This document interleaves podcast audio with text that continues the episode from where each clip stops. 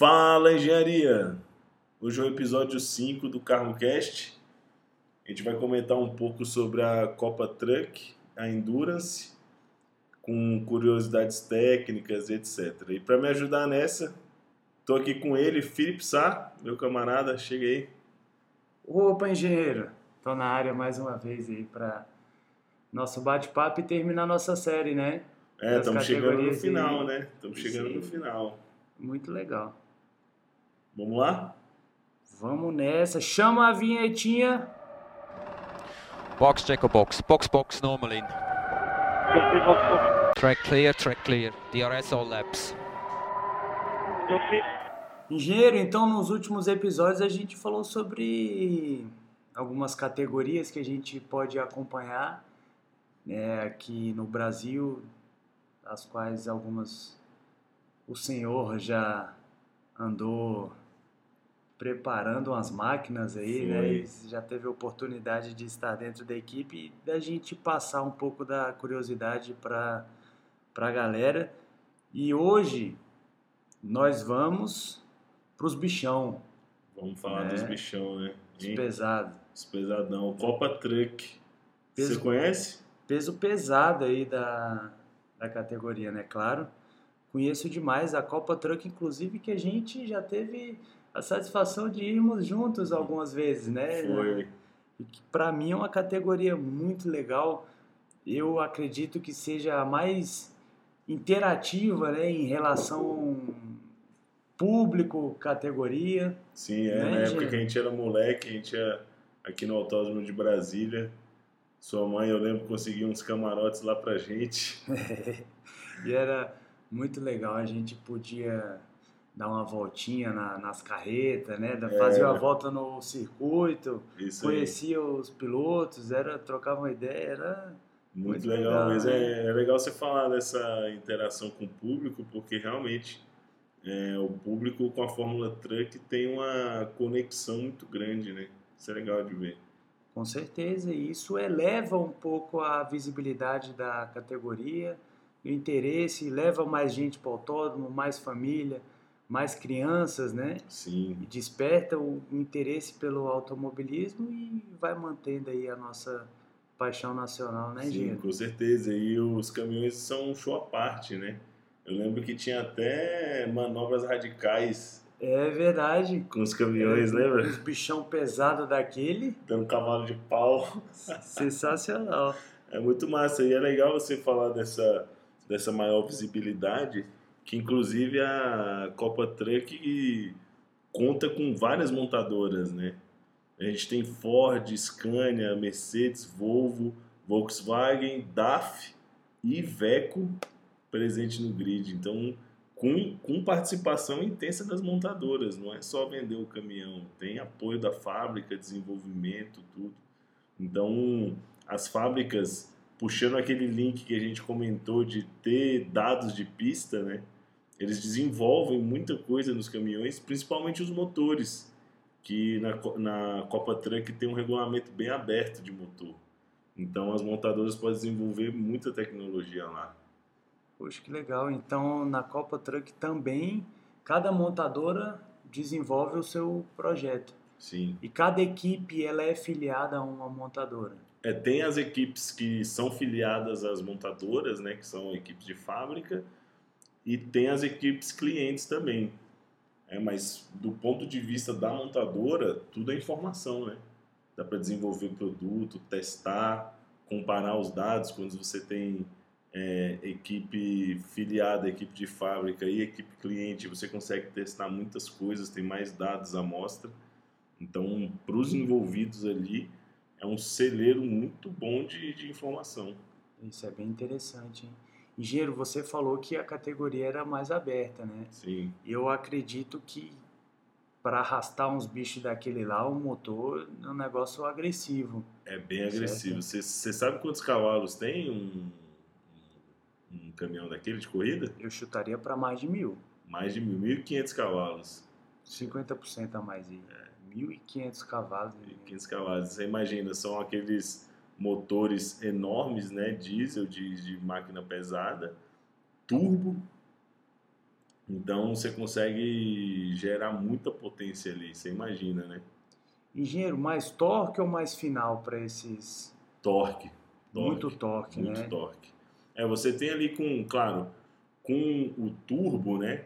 E ali no, no caso daqueles motores a injeção direta, então você tem dois tipos de mapeamento ali de motores, né? Você tem a curva de pressão da turbina e você tem também um mapa para injeção de combustível, para injeção direta de combustível. Então você consegue é, gerar muito torque aqueles motores, né, por característica estrutural de construção, né? Eles têm bielas muito grandes, pistões muito grandes, então de berço eles são motores que geram muito torque, né? Até para poder carregar aquele aquele peso. Mas assim, você imagina que sustentar um caminhão daquele em alta velocidade, você também precisa de muita potência, né? Exatamente. E para parar isso, engenheiro, no final da reta ali? Sim, você imagina. Olha só que legal. Além do, do sistema de freios deles serem muito robustos para poder parar, eles têm é, arrefecimento à água durante a volta é, tem um sistema que joga água no, nos freios para não subir tanto, para não super, superaquecer. E eles têm também um limite de velocidade na pista. Eles colocam um, um radar na pista. Ah, isso é interessante, né? É. E esse radar funciona, na verdade, como se fosse uma chicane, né? Para as categorias que a gente já está acostumado. Você tem ali uma, uma reta longa, você põe uma chicane no meio, é, o cara tem que contornar. No caso do caminhão, eles não podem passar ali e exceder o limite de velocidade, né? senão eles tomam punição. E qual é esse limite de velocidade? 160 km por hora. 160 para um bicho daquele tamanho. É, você imagina um carro que tem é, 3 toneladas, é um carro, um veículo que tem 3 toneladas, a 160 km por hora, a energia cinética que ele tem é muito grande. Então, o impacto não deve ser legal para o piloto, não. né? Não deve ser legal. E falando de impacto, é legal você falar também do impacto, que a gente já viu, se você pesquisar aí, se você acompanha, se você pode olhar no YouTube, tem uns panca de Fórmula Truck, cara, que é inacreditável. E você vê que o piloto sai tranquilamente, ileso. É, teve um que eu não me lembro qual foi o ano, qual foi o piloto, que o, o, o piloto atravessou o guarda-reio, derrubou um muro, foi parar fora do autódromo ele se machucou, mas assim, é, dentro daquelas circunstâncias, né, ele saiu muito bem. Né, ele saiu, ele saiu consciente, inclusive, teve, precisou, teve, é, de, precisou de tratamento, de hospital e tudo, mas assim, vendo a situação e o que aquilo poderia gerar, os caminhões têm uma segurança enorme. Assim como toda equipe de automobilismo, a, a preparação em relação à proteção do piloto também ela sim, sim. se equipara né, a, a, qualquer outra equipe. Exatamente, você tem toda aquela estrutura é preparada né, para isso, então os pilotos podem ficar tranquilos né, ali que, que não, não, não vão ter muito problema. Então é muito legal também até para quem assiste, né? Que você imagina, você vê aquele caminhão, a primeira coisa que a gente pensa, né? Você fala, cara, como é que para isso? Né? Não vai parar na reta. Ou imagina se dá um panca, cara. Você fica com aquilo e os caminhões são, dão um show de segurança, é muito legal. Santo Antônio também? Santo Antônio também. Ele tem todo o Santo Antônio como se fosse né, um, um Stock Car, como a gente viu, um outro carro de corrida. Tem banco concha também. E o legal lá é que eles, o câmbio é em H. Você não tem pedal shift no, no truck. Então é um desafio a mais para o piloto ali também. Então é no braço. No braço, no braço. As reduções são no braço, as trocas de marcha no braço. E o cara tem que parar aquele caminhão com aquele peso, bater roda com os caras que estão do lado, reduzir marcha. marcha. Então é, é, bem, é bem desafiador mesmo, é bem legal. Eu nunca trabalhei na Fórmula Truck. Infelizmente eu não tive essa experiência. Mas na época que eu trabalhava na Full Time, a gente fez uma promoção de vídeo, fez um, um, uma divulgação em que as duas pilotos da categoria, que na Stock Car é a Bia Figueiredo e na Fórmula Truck era a Débora Rodrigues, a Bia, que, que pilota Stock Car, foi para o caminhão e a Débora foi para o Stock Car. Então eu pude acompanhar ali, era só para filmagem, né? Não Legal, estava no máximo da performance, mas foi bem legal. Foi bem legal ver aquele, aquele caminhão acelerando de perto. Ah, eu imagino mesmo. E, engenheiro, uma, uma dúvida. O cavalo, que a gente chama, né? Sim. Que é só a parte ali onde fica o motorista. Ele é original ou ele é adaptado para a corrida? Não, ele é adaptado para Ele é corrida. adaptado, porque a aparência que eu vejo, né? Uhum. Que ele tem é de que ele é menorzinho, assim. Ele Isso, é um, né, um, um cavalinho. É, ele não tem, ele não tem o, o tamanho da, da- do cavalo de, de, De rua. rua. É, ele é adaptado para corrida, ele é menor também. E, mas assim, ele é, ele, é, ele é do caminhão, ele é, ele é adaptado do caminhão de rua. A estrutura, ela se assemelha. Sim, a estrutura se assemelha, é, o chassi ele é do, do caminhão de, de rua também, ele tem as adaptações ali, mas é do caminhão de rua. O sistema de câmbio de diferencial também é do, do caminhão de rua. E olhando aquele, aquele caminhão, eu né, não- infelizmente não, não trabalhei, mas se eu fosse fazer um caminhão daquele, eu faria com certeza com a distribuição de peso é, jogada mais para trás para poder valorizar a Uhum. tração, né? Porque você imagina, aquele caminhão tem um torque absurdo, você tem quatro pneus atrás é, para gerar a tração, só que o peso está todo concentrado na frente, porque você vê que o piloto está lá na frente, o motor está lá na frente, o câmbio está lá na frente, só que a tração você gera atrás. Então, se você conseguir uma distribuição de peso que você jogue mais peso para a traseira, você vai conseguir mais tração. E como é que você faz para balancear isso? Ah, você tem que mexer ali. é, eu iria buscar um desenvolvimento de um daquela carcaça do diferencial é, mais pesada e ia tirar, com certeza deve ter espaço para tirar peso da frente. Então, se você tem um envolvimento com fábrica, por exemplo, se eu fosse de uma equipe de fábrica, eu ia pedir para construírem uma carcaça é, mais pesada. Do, eu não sei, eu não conheço o regulamento, nem sei se isso é, isso é permitido, mas isso seria com certeza um caminho que eu iria buscar para fazer isso. E a lata dele é de fibra, a carcaça? Não, é de metal. Tanto a, a cabine como tudo ali é toda de, de metal. Você não vê muita fibra de vidro. Ele tem algumas coisas em fibra, para-choque, algumas coisas assim são em fibra, mas ele é a estrutura dele é toda de metal. E por ser de metal também, você consegue retrabalhar, tirar peso dali, fazer alguma coisa e colocar esse peso em outro lugar, né? Que eu iria priorizar a traseira. Engenheiro, e você falou os motores, lógico, muito forte, a diesel, Sim, né? Pelo que a gente vê na rua, é, é, lógico, a gente sabe que esses, essas carretas, elas emitem uma certa poluição. sim, E a gente sabe também que a tendência hoje do esporte é um desenvolvimento mais sustentável, Sim. não é? A gente tá tá bem em evidência aí a, a Fórmula E, por exemplo, né? E essa sustentabilidade. Na época que a gente frequentava, eu me pergunto em relação às fumaças, né? Porque querendo ou não é um esporte que visualmente ainda impacta, sim. né? Por essa liberação de, de poluente ainda na, na atmosfera. Como é que, que você controla isso num caminhão? É bem interessante a sua pergunta, porque hoje é, o caminhão não pode emitir fumaça.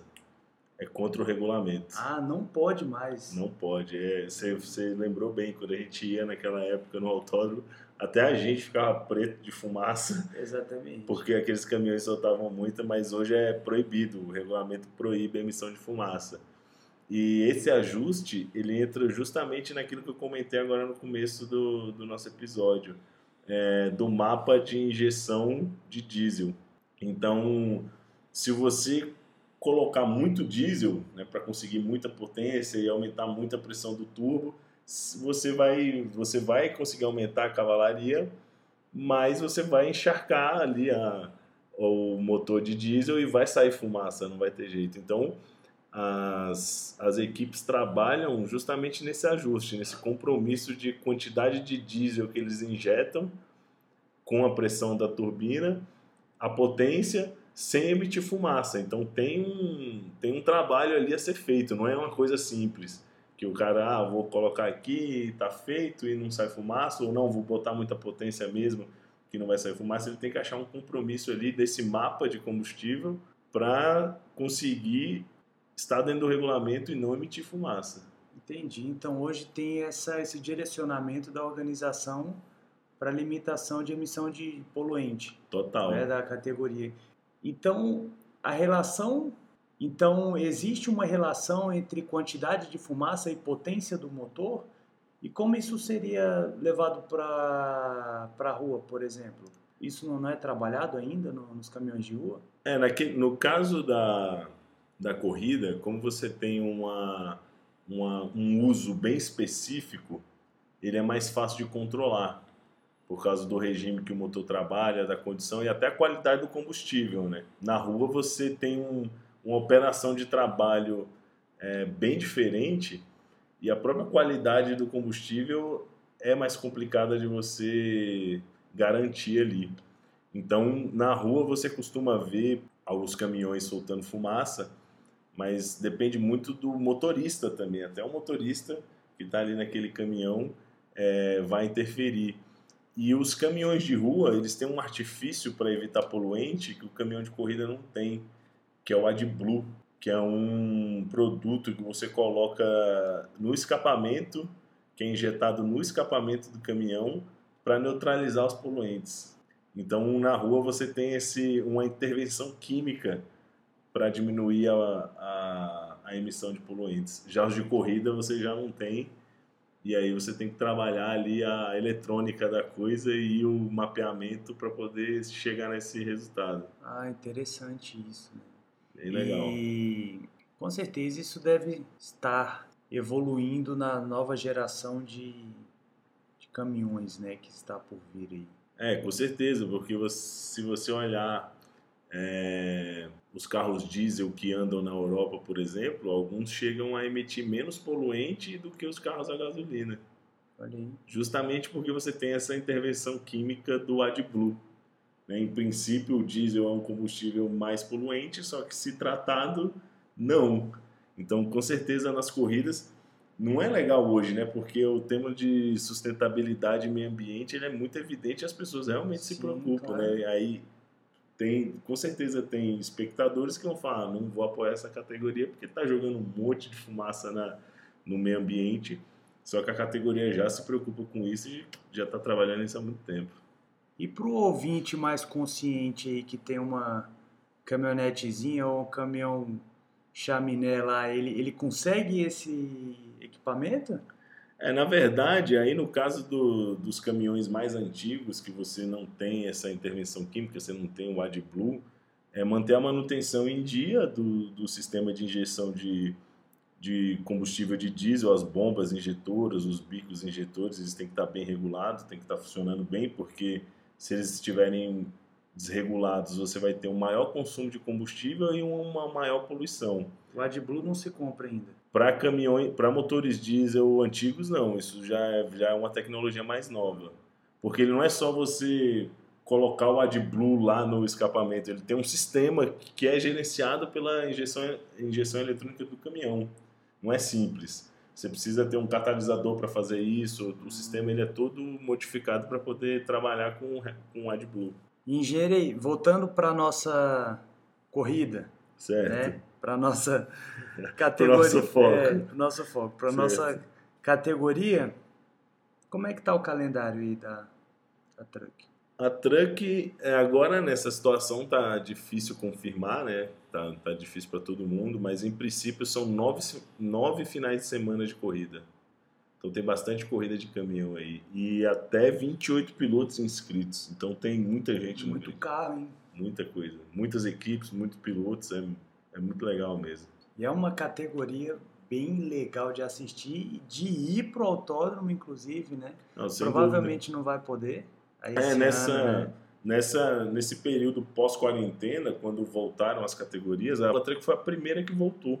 Ah, legal. É, é, antes de todas, a Latrec fez uma corrida lá em Cascavel, com portões fechados, é, só o pessoal das equipes trabalhando, mas eles fizeram um protocolo é, de segurança para o Covid que foi muito legal e com certeza serviu de inspiração e modelo para as outras, para a Stock Car que está voltando agora, para a Endurance que vai voltar também. Então o protocolo deles foi muito elogiado e funcionou muito bem. Então você vê aí que a, a categoria acima de tudo está preparada e reage rápido para situações, porque eu pude acompanhar na internet, no Instagram deles, tudo que foi feito, vi foto, a galera sempre protegida, de shield, todo mundo testado. Lá eles sanitizavam o autódromo de tempos em tempos. Então, assim, foi um protocolo muito legal que dá segurança para quem está trabalhando e até para quem quer ir assistir, né, quando puder, vai ficar mais tranquilo, né? Olha que interessante. Engenheiro, em relação a pneu uhum. da, dos trucks, como é que é isso? Eles trabalham com slick ou é aquele pneu Show, a sua, a sua pergunta é. também, de novo, né? Você manda bem nas perguntas. Eles usam pneu de rua mesmo, é o pneu do próprio caminhão, pneu de rua, ou seja, né, você não tem a diferença ali, estratégia de pneus, né? Mas a questão do. Você não tem pit stop para truck. Não tem pit stop. Você não troca trocar um rodão é, daquele. É bem complicado, é. é bem complicado, mas assim é, não desafiem, não subestimem. Claro. Porque a partir do momento que o regulamento liberar pit stop, os caras vão fazer um jeito de trocar aqueles pneus ali muito rápido, isso eu não tenho dúvida. Só não tem ainda porque não é preciso, mas é, o pneu de rua mesmo, de, de, de caminhão, a questão do alinhamento e acerto de cambagem, essas coisas também tem nos caminhões. Olha que legal. É bem legal. Isso torna a categoria bem interessante para o engenheiro também. Com certeza, com certeza. Eu, porque eu não tive a oportunidade, mas se tivesse, cara, ia ser uma, uma escola, com certeza. Porque. Você caia dentro? Cairia dentro na hora. Na hora. Porque ali você tem. Bom, é bem diferente do que eu estou acostumado a, a trabalhar, mas envolve é um desafio enorme, que você tem muito peso, muita transferência de peso, o caminhão é grande, enfim, para você conseguir tirar performance daquilo, você tem que quebrar a cabeça. E os, e os caras conseguem, né? As equipes conseguem, você que os caminhões são muito rápidos. Com certeza. E é uma categoria, que ela não é uma categoria muito jovem, né? Do, dos pilotos. Eles costumam ser pilotos mais... Mas tem mais experiência, uma galera mais velha, exatamente. Você não você não costuma ver uma molecada entrando, apesar de que recentemente eu vi alguns pilotos jovens lá no grid. É. Uhum. Então, assim, para o cara que gosta de corrida, de, de velocidade, eu acho que qualquer piloto que tivesse a chance de correr ali, com certeza ia topar. Legal. E para quem tiver interesse na categoria e acompanhar, ver o calendário, como é que faz? É, o, as informações que eu que eu pego, eu costumo seguir no, no próprio Instagram da, da Copa Truck, que é muito legal, que tem todas as informações lá. Então, para a galera que curte, procura o Copa Truck no Instagram, que além de ver as fotos né, da, claro. das máquinas lá, bem legal, tem muita informação lá também eles, acerca eles de divulgam tudo. Divulgam lá, né? Divulgam tudo lá. Muito legal. Engenheiro, passando a régua na Copa Truck, então vamos adiante. Vamos, vamos falar de Endurance. Endurance. Endurance Brasil, a categoria de resistência brasileira. Olha que, eu legal. acho sensacional, cara. Ah, eu também. É eu muito também legal. Acho. E a Endurance são vários protótipos, né? Tem. A Endurance, o que, é, que eu acho mais legal dela é que é uma categoria muito abrangente. Então você tem os protótipos, que são máquinas sensacionais, muito bem trabalhadas. Você tem os supercarros GT3 que vem para cá. Você que tem carros são esses? Tem Ferrari, Lamborghini, já correu, Mercedes e Porsche. Só máquina. Tá bom para você?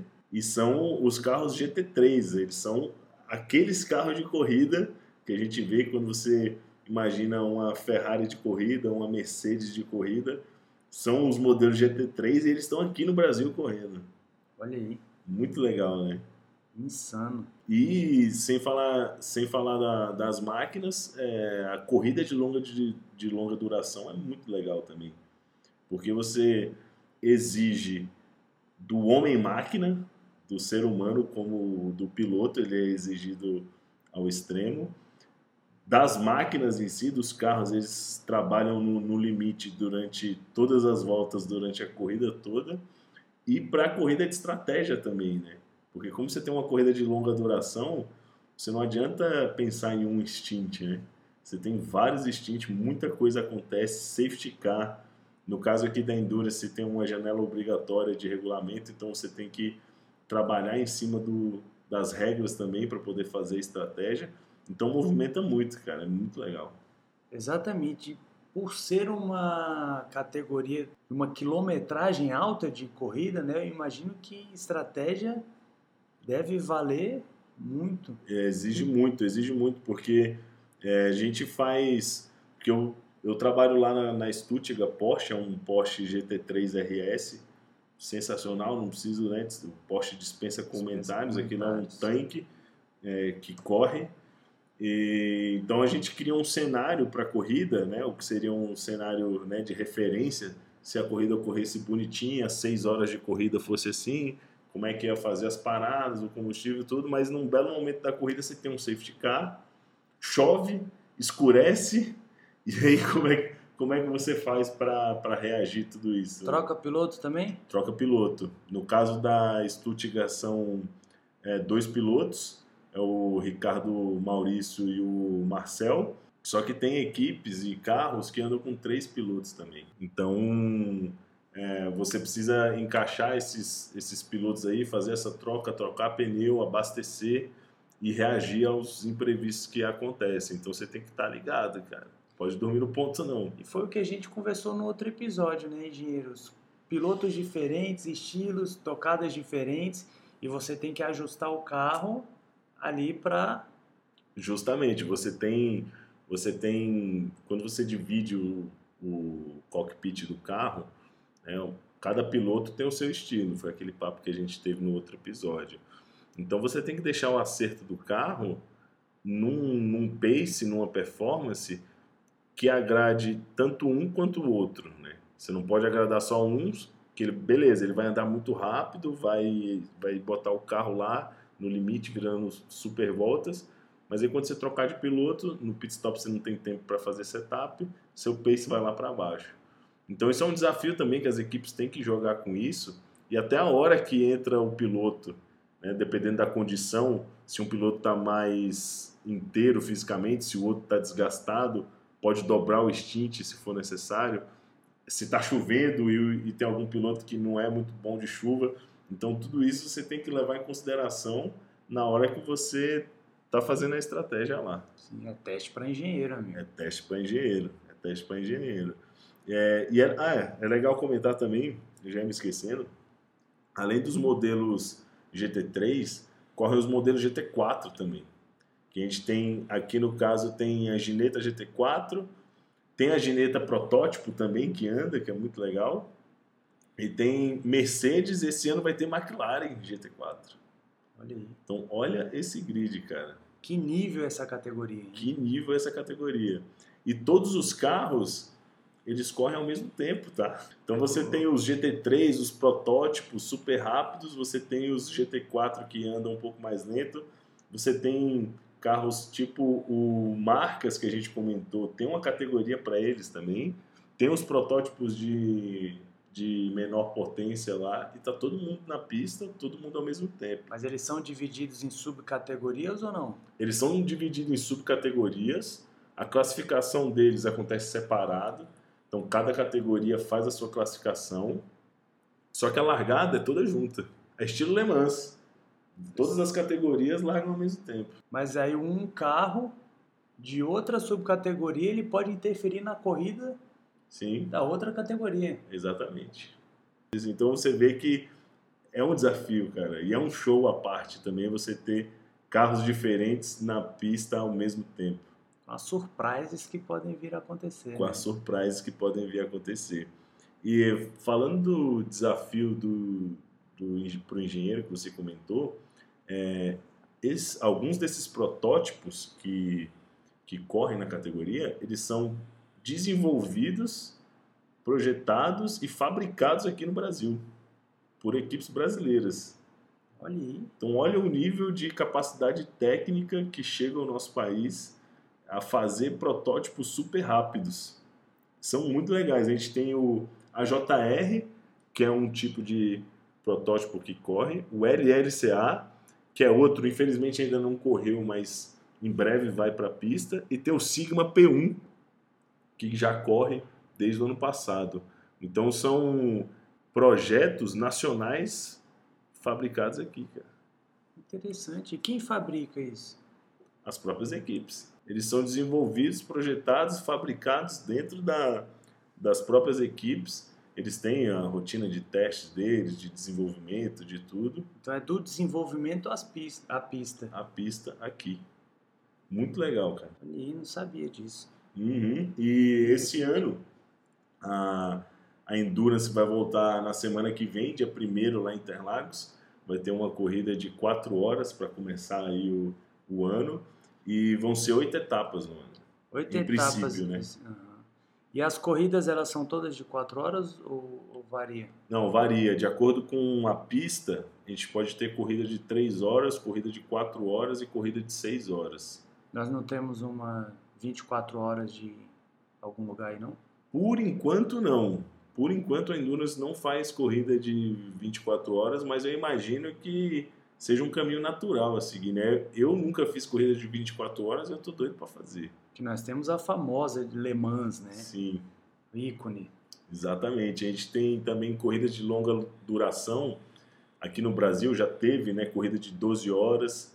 É, se eu não me engano, já teve alguma corrida de 24 horas também, não lembro se era no, não lembro se era Tarumã, mas não era um campeonato, né, de longa duração, era uma corrida específica em que era só aquela corrida Não é, uma, não é uma tradição ainda, né? Exatamente, não é, e não é uma coisa que, que segue um calendário durante um ano, né? Também para várias pessoas correr. Acontece naquele circuito, aquela corrida específica, 12 horas de corrida, acho que é em Tarumã mesmo, e, mas não segue um calendário, não viaja, não leva o circo para vários lugares do Brasil, né?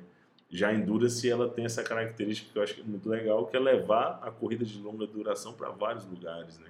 e valendo o campeonato, não só aquela, aquele troféu específico. Ingerir pela duração, a gente pode talvez supor que no começo seja legal ter uma disputa ali e que para o final talvez fique uma corrida mais espaçada, né? mais monótona. Assim. Você, você acha que, que é uma categoria legal de se assistir pela É. emoção, estratégia? Na, na verdade, né, é, a largada e as primeiras voltas ali, a primeira hora de corrida, ela é muita emoção bem porque tem muito pega e muita coisa. Mas conforme a corrida vai se desenrolando. se desenrolando, né, vai aumentando a distância entre os carros, vai tendo aquele pace, só que, como a gente já comentou aqui também, são várias categorias juntas, né? Então, o pega na pista ele está acontecendo o tempo todo. As categorias mais rápidas tem que tomar cuidado com as mais mais lentas. As que estão lentas tem que prestar atenção nos que estão mais rápido.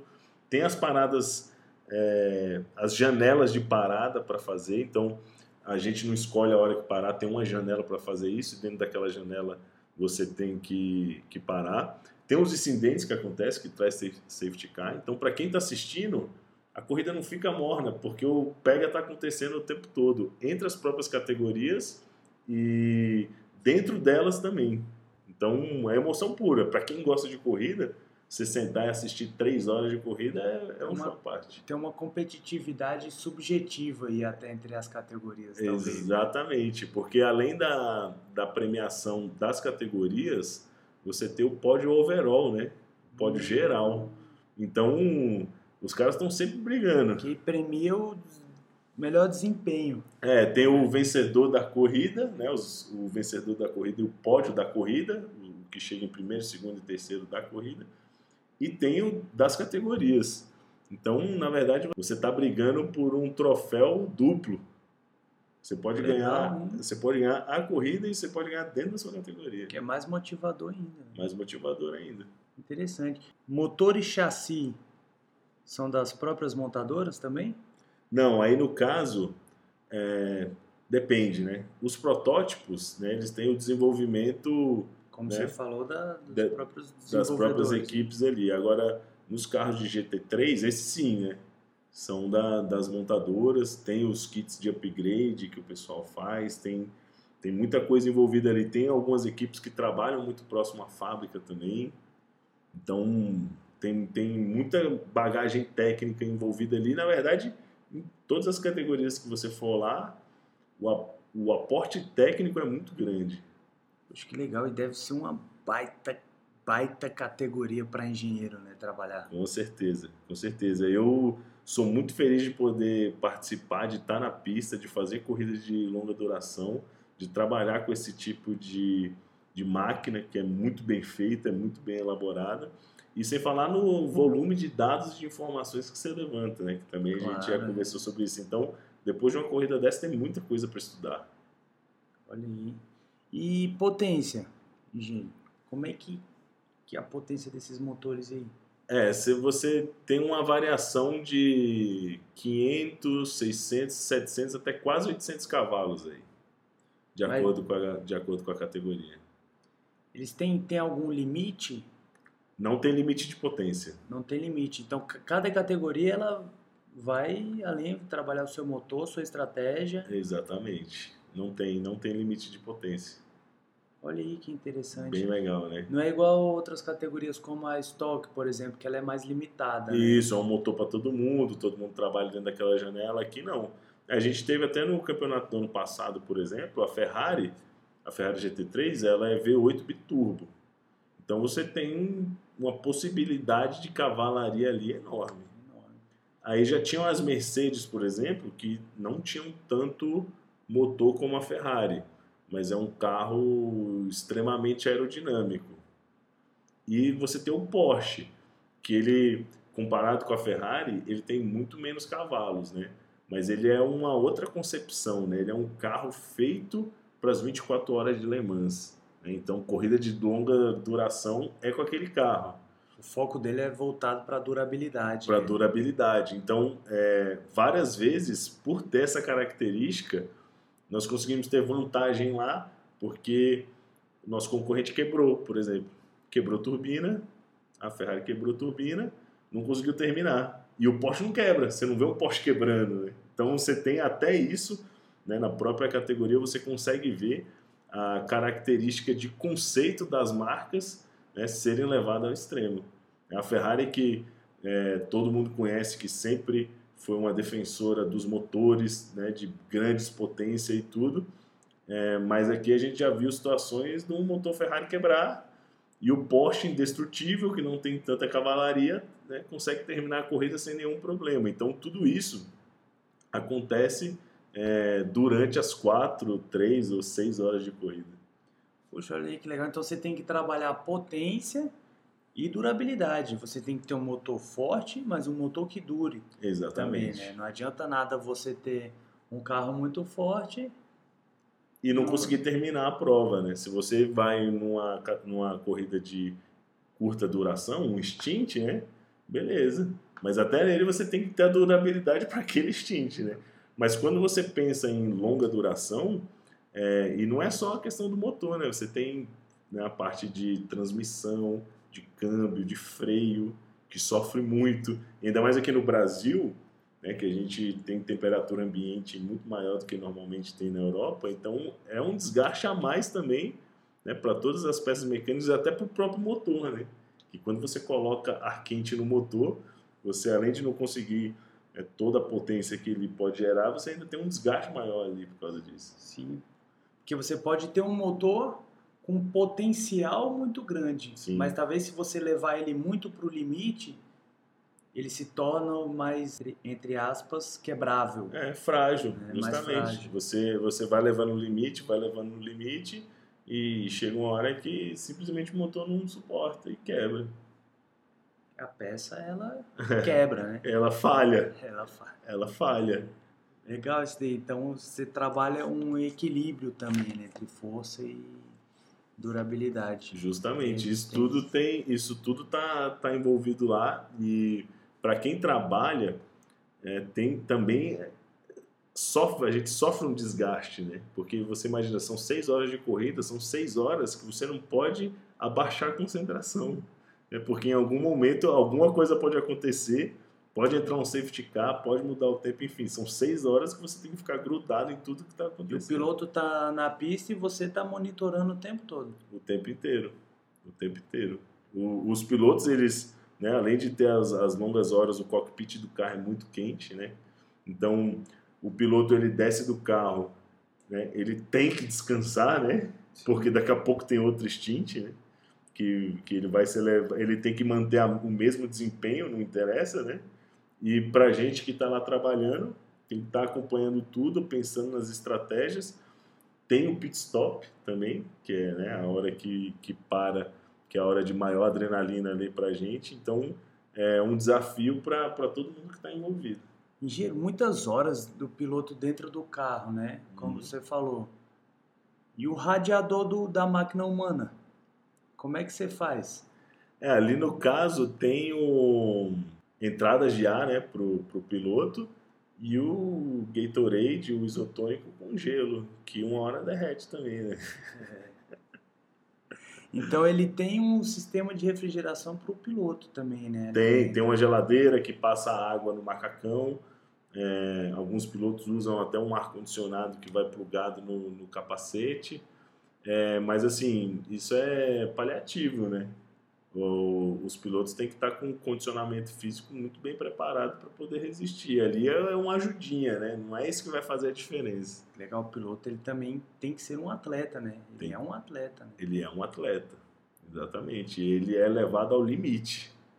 Legal isso daí. Você trabalhar sobre essas condições extremas. extremas. É, e Realmente. além, além, eu gosto de falar sempre que além do, da questão do desgaste das altas temperaturas, né, nas corridas de seis horas, por exemplo, invade a noite, né?